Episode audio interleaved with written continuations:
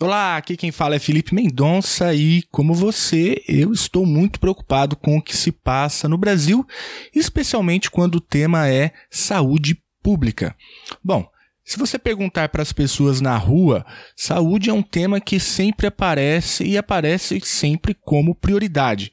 E nesta corrida presidencial, todos os candidatos e candidatas falam um pouco sobre o tema, sobre saúde é quase como um pedágio obrigatório para quem quer ser eleito. Mas falar é uma coisa, fazer e conhecer profundamente o tema é outra. É por isso que hoje nós falamos sobre saúde pública com especialistas no tema. Bom, você conhece as propostas de Haddad e as propostas do Bolsonaro para a saúde? Pensando nisso, a gente resolveu resgatar alguns posicionamentos públicos dos candidatos e também perguntar a opinião de especialistas.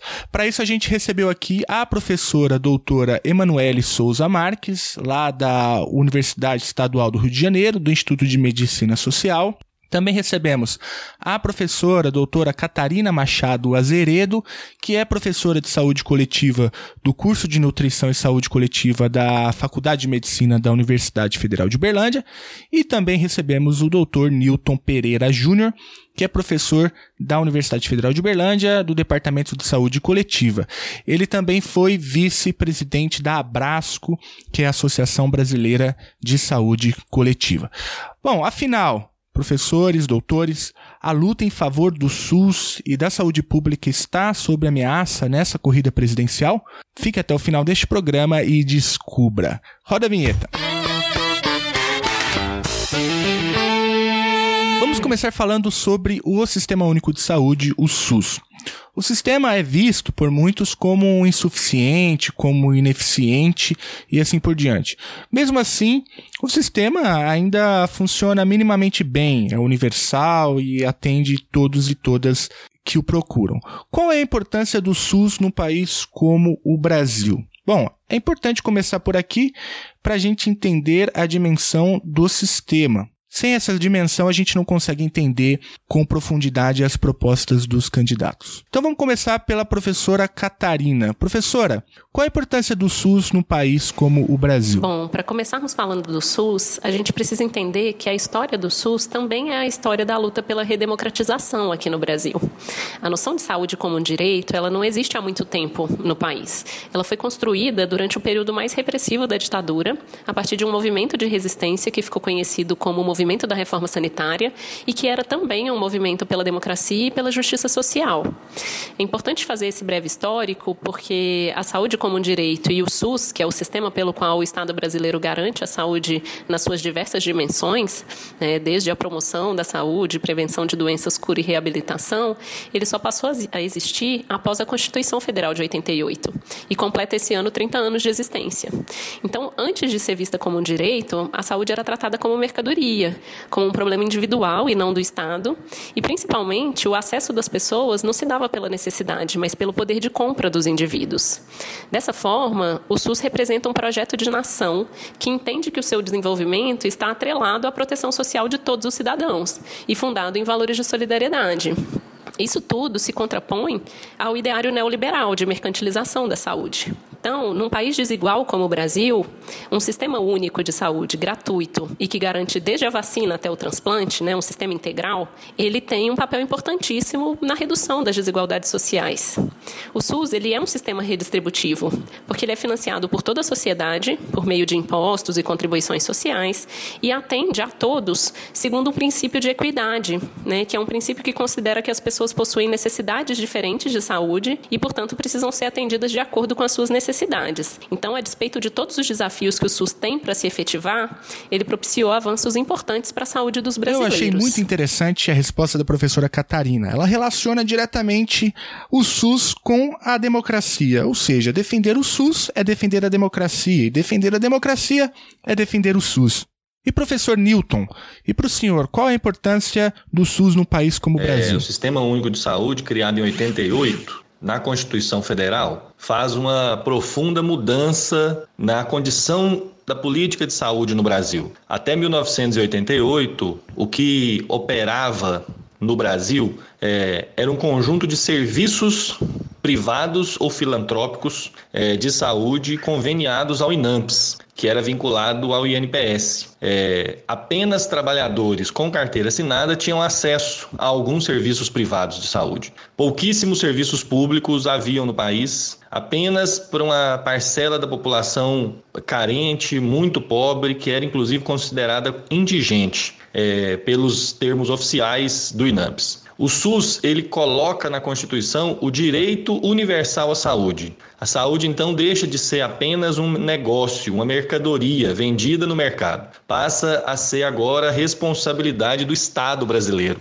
é, que deve é, organizar uma rede de serviços públicos gratuitos é, de forma integral não apenas só a consulta médica, mas também é, toda uma rede de atenção à saúde que a gente fala é, conforme o princípio da integralidade, que é da vacina ao transplante. As pessoas, em geral, não precisam apenas de médico ou de internação hospitalar. A maior parte das necessidades de saúde das pessoas pode ser resolvidas na atenção básica, na atenção primária, nos conhecidos postinhos de saúde, unidades básicas de saúde, que deve atender 80 a 85% da população brasileira e que não havia antes do SUS e hoje já atende aproximadamente 70% da população brasileira, com médicos, enfermeiros, agentes comunitários, dentistas, psicólogos, um conjunto de, eh, de profissionais que compõem uma equipe multiprofissional, que é um conceito novo também, que veio com o SUS, que antes havia apenas a assistência médica hospitalar, hoje é, existe uma assistência multiprofissional é, em vários níveis de atenção desde a atenção básica aos ambulatórios de especialidades, aos hospitais, aos, centros de reabilitação, até procedimentos de alta complexidade, como transplante, hemodiálise, é, cirurgias cardíacas, neurocirurgias.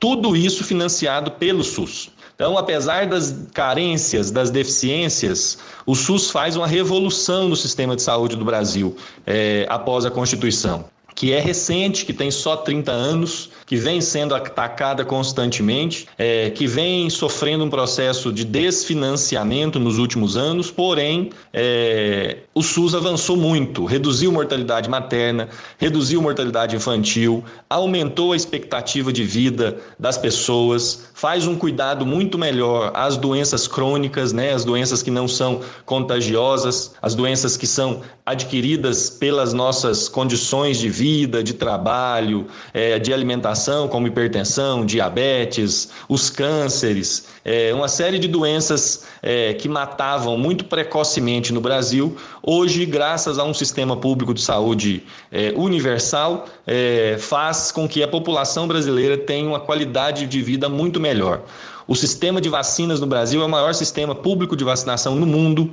O Brasil tem hoje o melhor sistema de distribuição gratuita de medicamentos é, nas principais doenças, inclusive nas mais é, caras, né, como o HIV/AIDS. O Brasil hoje é o maior produtor e o maior consumidor de é, doença, é, de remédios para tratamento do HIV/AIDS de forma pública e gratuita. O Brasil disponibiliza tratamento para quimioterapia e radioterapia, que são os tratamentos para as doenças oncológicas, de forma gratuita.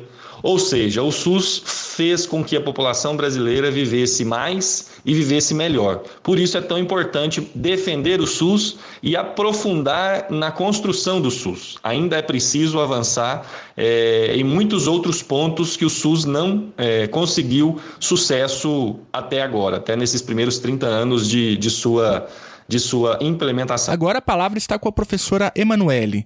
Qual a importância do SUS no país como o Brasil, professor? O Brasil é um país né, com uma grande desigualdade social e econômica. É, segundo dados do IBGE de 2017, 1% dos brasileiros mais ricos ganham cerca de 36 vezes mais do que 50% da população mais pobre.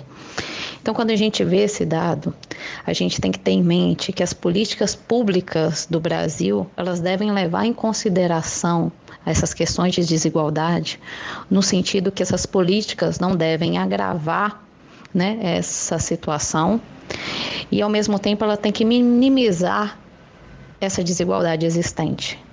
No caso do Sistema Único de Saúde, né, a Constituição, né, no artigo 196, ela diz que a saúde é um direito de todos e um dever do Estado.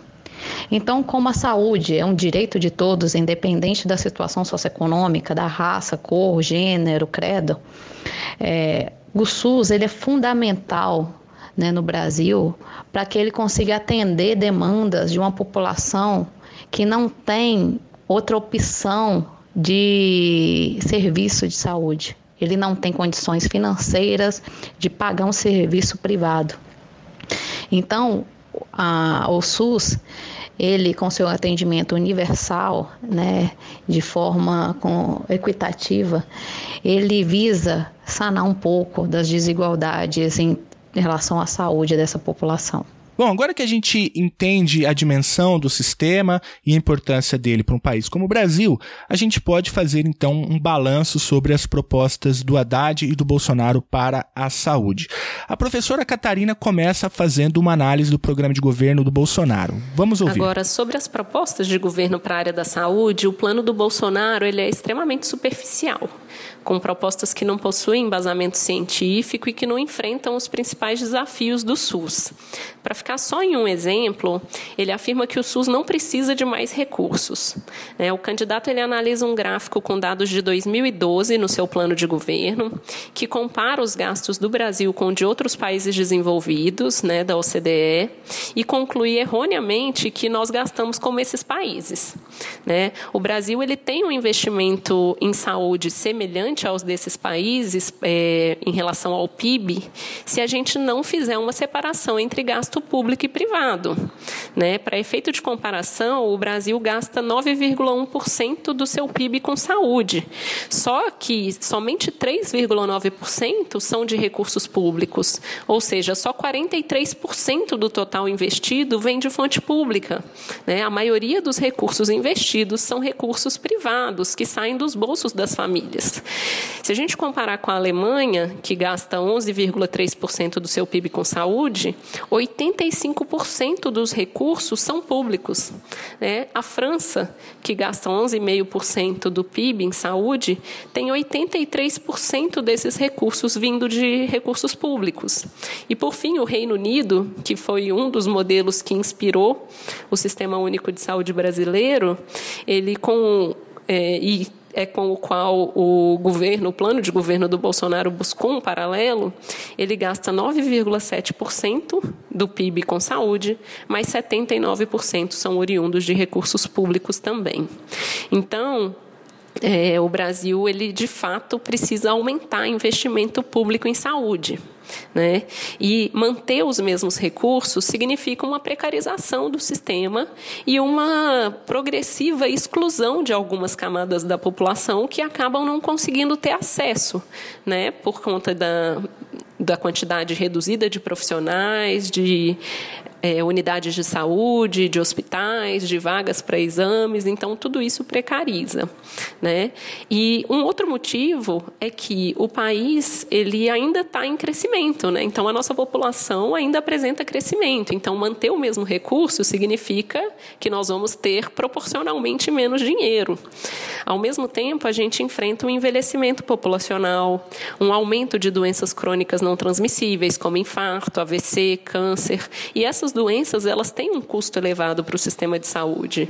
Então, manter os mesmos recursos, na prática, significa piorar o sistema e reduzir essa cobertura é, populacional, como eu disse anteriormente.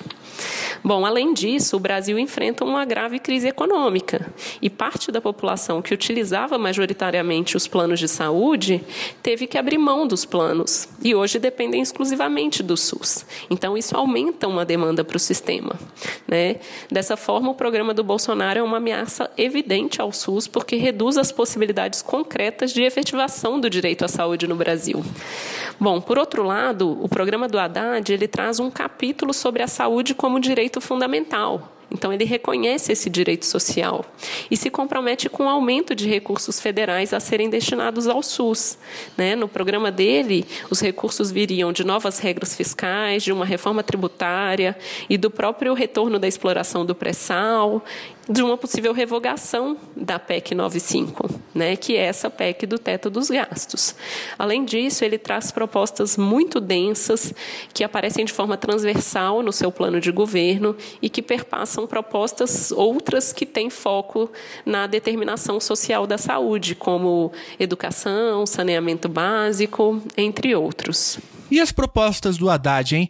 O professor Dr. Newton responde. As propostas é, de Haddad para a saúde são muito próximas é, ao, ao, ao que o, a Constituição, ao que as leis do SUS, ao que o movimento da reforma sanitária sempre defenderam é, historicamente. Claro que é preciso aprofundar em um conjunto de, de ações e detalhamentos, são propostas algumas muito genéricas, mas em geral as propostas dialogam muito com o que o movimento da reforma sanitária, o que os sanitaristas, o que a, as diretrizes do SUS defendem. Né? Então, desde avançar no, na ampliação da atenção básica, é, na ampliação do direito à saúde por meio de mais investimento em saúde. Ele deixa claro isso, é uma diferença bastante marcante com o candidato Bolsonaro.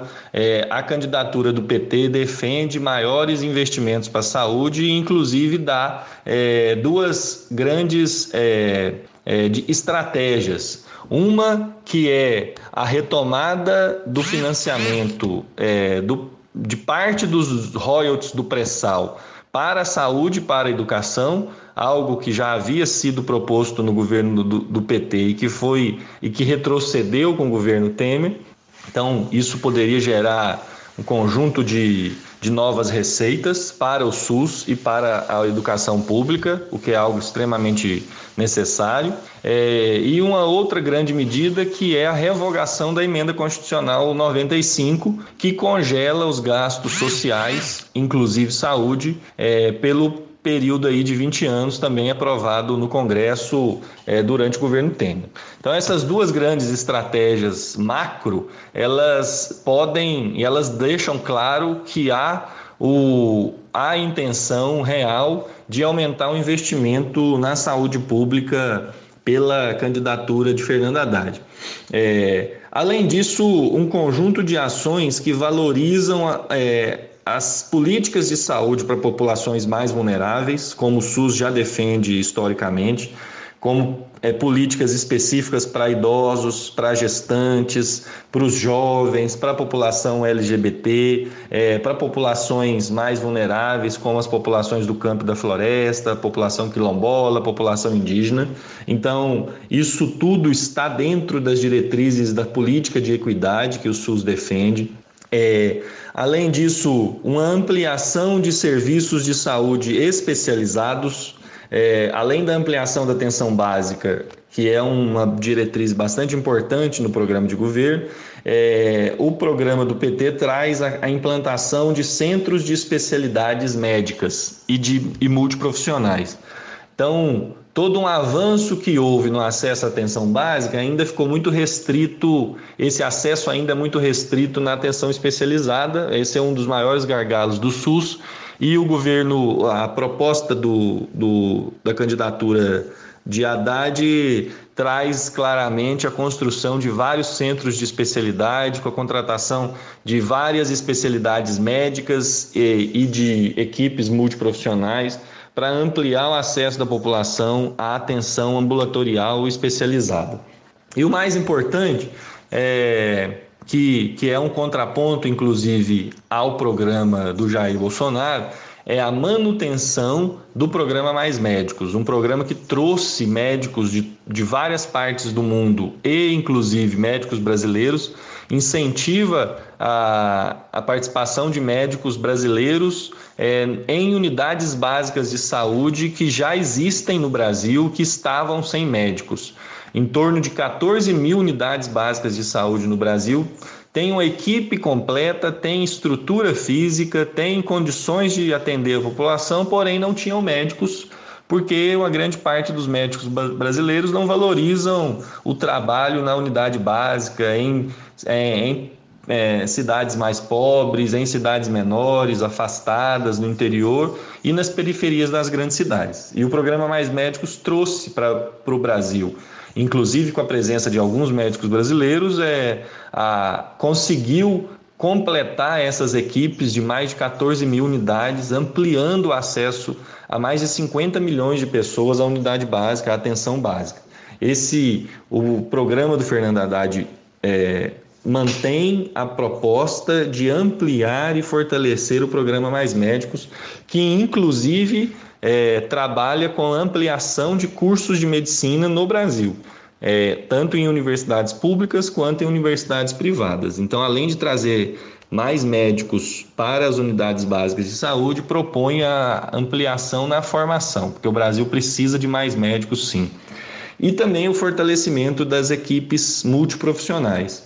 A valorização dos trabalhadores em geral, não apenas de médicos, mas de toda a equipe multiprofissional, aparece no plano de governo algumas ações relacionadas à valorização com é, ampliação do investimento para contratação, para melhoria dos salários, um conjunto de ações aí.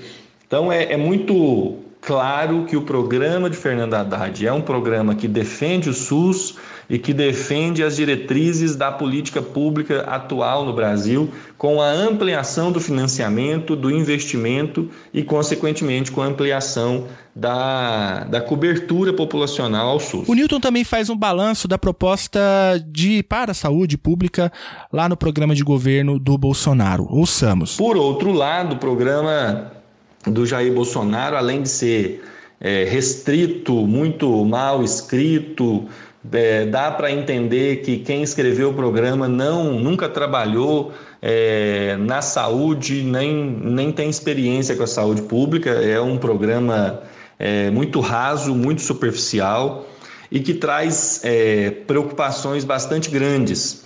É, o mundo inteiro é, sabe que para fazer saúde precisa de investimento. Enquanto o mundo inteiro desenvolvido né, e os melhores sistemas de saúde do mundo gastam pelo menos 7, 8% do PIB com saúde, o Brasil gasta 4% do PIB com saúde pública. É, é consenso na comunidade científica mundial que é preciso mais investimento para poder gerar um sistema de saúde melhor. Então, o primeiro grande equívoco é, do, do programa do Bolsonaro é, é que, é que os, a saúde não precisa de mais investimento no Brasil. É óbvio que precisa, nós precisamos, no mínimo, dobrar o nosso investimento em saúde para a gente poder fazer um sistema de saúde de verdade. Além de melhorar a gestão, além de combater o desperdício, combater a corrupção, que são estratégias fundamentais, é, nada disso se resolverá se a gente não ampliar o financiamento da saúde. E o programa do Bolsonaro coloca que não é necessário ampliar, muito pelo contrário, com a manutenção da emenda constitucional 95 e com a manutenção dos projetos de ampliação de planos de saúde, é, o financiamento do SUS, que hoje já é restrito, vai ser reduzido drasticamente caso sejam implementadas essas ações. É, então é, fica evidente que o programa em geral é, busca a redução do SUS, ele explicita que vai acabar com o programa Mais Médicos, que não concorda com o programa Mais Médicos, e aí é tanto na contratação de médicos de fora quanto na ampliação das vagas de formação médica no Brasil, o que atende o interesse da corporação, né? A corporação médica brasileira não quer mais médicos sendo formados, quer menos médicos sendo formados para diminuir a competitividade no mercado, né? É, e um conjunto de, outros, de outras ações que são muito inócuas, como o prontuário eletrônico, que já existe, que está sendo desenvolvido já há muito tempo, não é nada novo, como treinamento para agente comunitário de saúde, que já existe, que já vem sendo feito há muito tempo e não é nada novo. Então, de novo, é, essa candidatura não tem nada.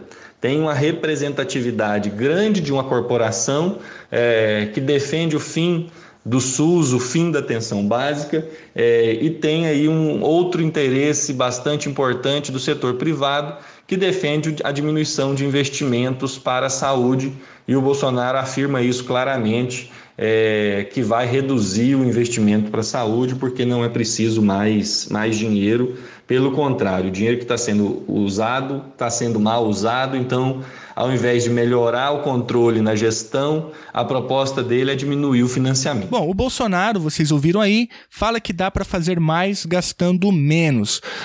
Você acha isso possível?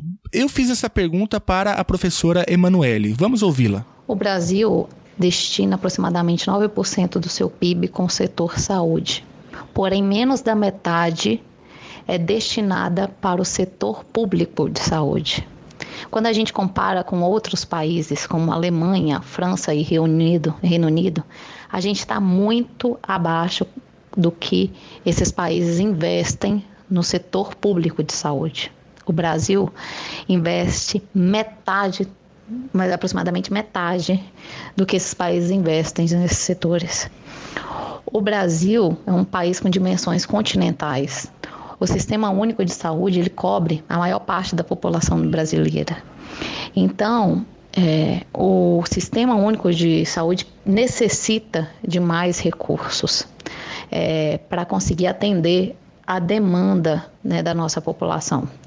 A gente sabe que o Sistema Único de Saúde tem problemas, mas esses problemas precisam ser trabalhados e, e a gente tem que avançar né, visando a ampliação do nosso sistema único de saúde, porque ele é a porta de acesso do setor saúde para a grande maioria da população brasileira, principalmente aqueles brasileiros que vivenciam alguma situação de desigualdade. Bom, agora que a gente entende um pouco melhor as propostas dos candidatos, eu, antes de finalizar, precisei saber se existem forças hoje em atuação no Brasil querendo acabar com o SUS. E se existem, que forças são essas? São os planos de saúde ou tem outras coisas?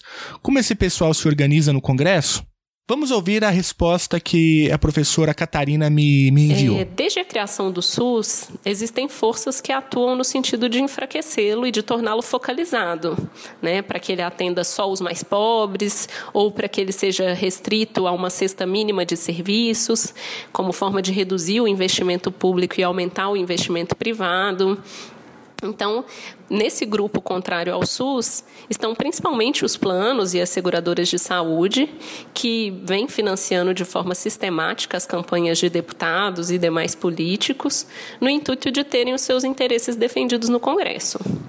Tá? Então, por diversas vezes, nós vimos projetos de leis que enfraqueciam a própria regulação, permitindo reajustes a preços abusivos pelos planos de saúde, né? resoluções que anistiavam os planos de saúde de multas, né? de pagar as multas que eles devem ao SUS. Então, é, o SUS, agora em julho, saiu uma, um levantamento de que o SUS tem a receber quase 2 bilhões de reais dos planos de saúde, né? que entram na justiça judicializam esse processo para é, se eximirem de pagar essa dívida que eles têm com o SUS, em função de que toda vez que um, uma pessoa que é segurada por um plano de saúde é atendida no SUS, essa, esse gasto né, que o SUS assume, os planos de saúde precisam ressarcir ao SUS. Bom, além disso, a gente acompanhou né, uma lentidão para regulamentar a emenda constitucional número 29, que é a emenda que vincula recursos para a saúde. Né. Então, esse processo lento que demorou mais de 10 anos de regulamentação e que, de certa forma, contribuiu para uma grande fragilidade no SUS, que é a falta de recurso, é um reflexo também dessas forças contrárias ao SUS. Né. Então, o interesse do capital privado né, se reflete de várias formas, seja pressionando o Congresso, seja até por meio do que é divulgado na mídia sobre o SUS.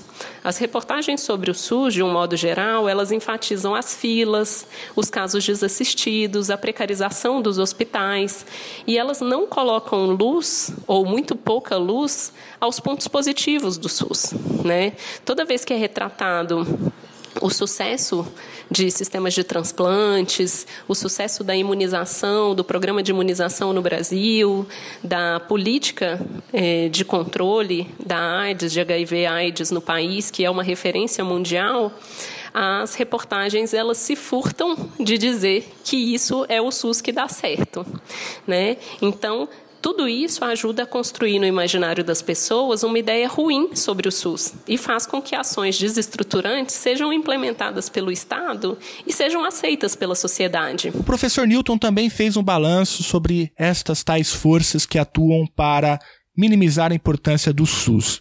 Vamos ouvi-lo. É, o SUS, ele, com todos esses avanços já mencionados anteriormente, é, que visam retirar a saúde é, do mercado do consumo, da venda como, como um negócio e trazer a saúde para o direito de cidadania, colocar a saúde como um direito universal, é, com certeza atinge de frente os interesses, é, principalmente financeiros, mas também políticos, de um conjunto importante da elite nacional e internacional. Então, quanto mais o sistema de saúde estiver organizado e com qualidade é, para as pessoas, mais prejuízo ou menos lucro as empresas que comercializam saúde é, vão ter. É, por exemplo, quando você estrutura uma rede de atenção básica qualificada que faz vacinação para todo mundo, você reduz internações hospitalares, é, você reduz o consumo de medicamentos, você reduz o consumo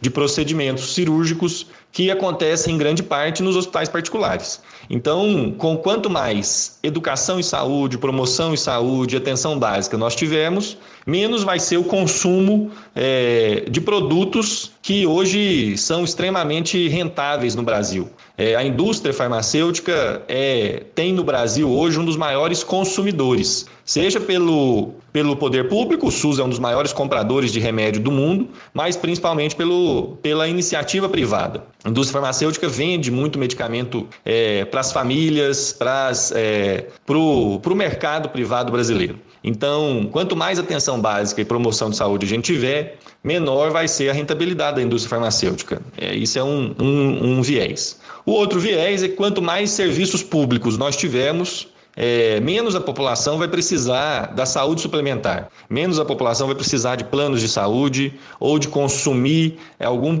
algum produto de saúde de forma é, direta, fazendo pagamento direto. Por isso que os planos de saúde, as operadoras de seguros de saúde é, estão cada vez mais se articulando para destruir o SUS. Há pouco tempo atrás, o plano de saúde é, buscava apenas um nicho de mercado brasileiro que equivalia a 10, 15% da população. Hoje as operadoras é, estão buscando, né, estão buscando abocanhar um conjunto maior da população brasileira porque perceberam que existe uma rentabilidade muito grande, não só na classe média alta, mas também no que a gente chama de nova classe média, planos de saúde mais baratos para a população mais pobre, do, das camadas é, C, D e E da, da, da economia, né, da sociedade brasileira.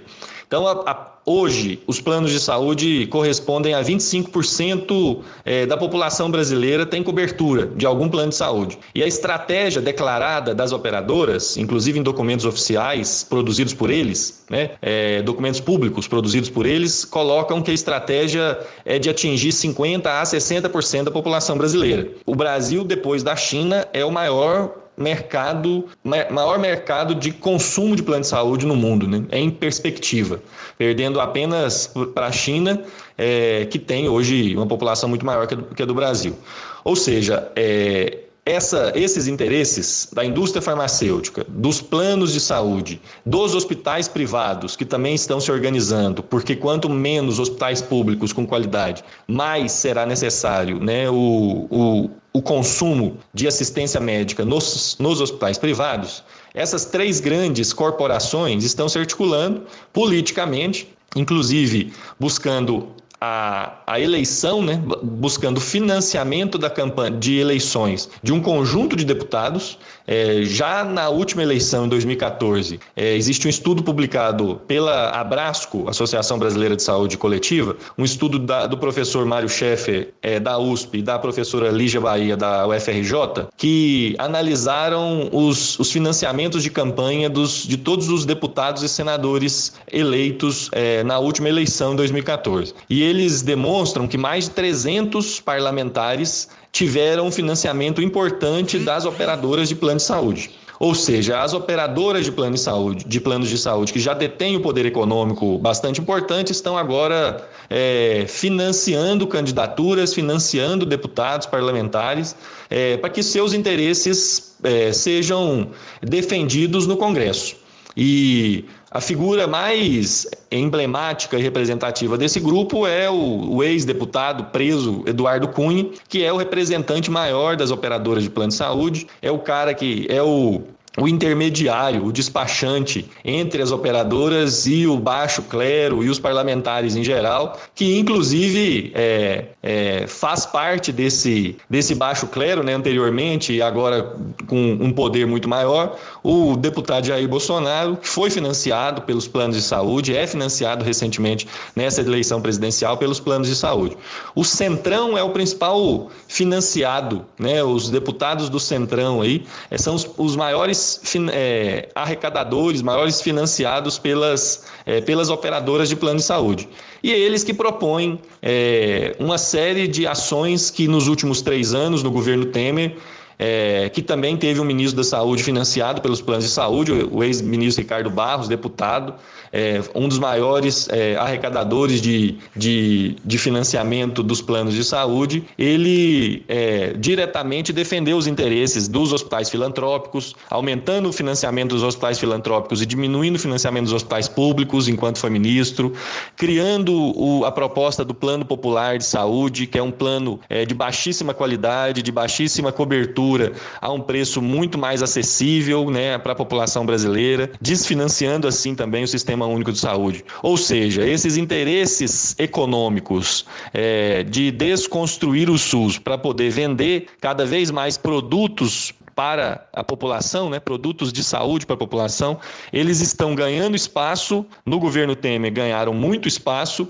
e tendem a ganhar mais espaço ainda num futuro governo Bolsonaro, caso ele seja eleito, porque declaradamente é, esse candidato defende o fim, é, a diminuição do financiamento do SUS, defende o fechamento de várias unidades de saúde que para ele não, não são lucrativas, como unidades básicas de saúde, ou, ou seja, um conjunto de ações que desfinanciem o sistema de saúde, promovendo o crescimento da, do mercado privado de saúde no Brasil novamente. Bom, eu não poderia deixar de fazer a pergunta derradeira que dá nome a este programa. Eu perguntei para os três doutores se eles querem chutar a escada de alguém. E os três chutaram.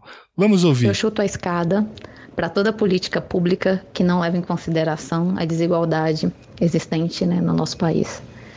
Eu chuto a escada para redução de recursos públicos no setor saúde. Pensando que o SUS, né, o Sistema Único de Saúde, é a única forma de acesso à saúde de boa parte da população brasileira. E se a gente reduz, minimiza, tira, string o SUS, boa parte dessa população não vai ter acesso a nenhuma prática de saúde, seja ela preventiva, curativa ou de reabilitação, levando assim a maiores desigualdades relacionadas à saúde. Bom, dito tudo isso, hoje eu chuto a escada do Bolsonaro, porque ele não reconhece a saúde como um direito e possui propostas que precarizam o SUS e que, em última análise, deixam a nossa saúde em risco e, por fim, a própria vida do brasileiro em risco. Então, eu queria encerrar né, falando que ele nunca, ele não, ele jamais. Definitivamente, eu chuto a escada hoje para o Bolsonaro e por tudo que ele representa para a sociedade em geral, para a democracia é, e, particularmente, para a saúde, principalmente para a saúde pública. Né?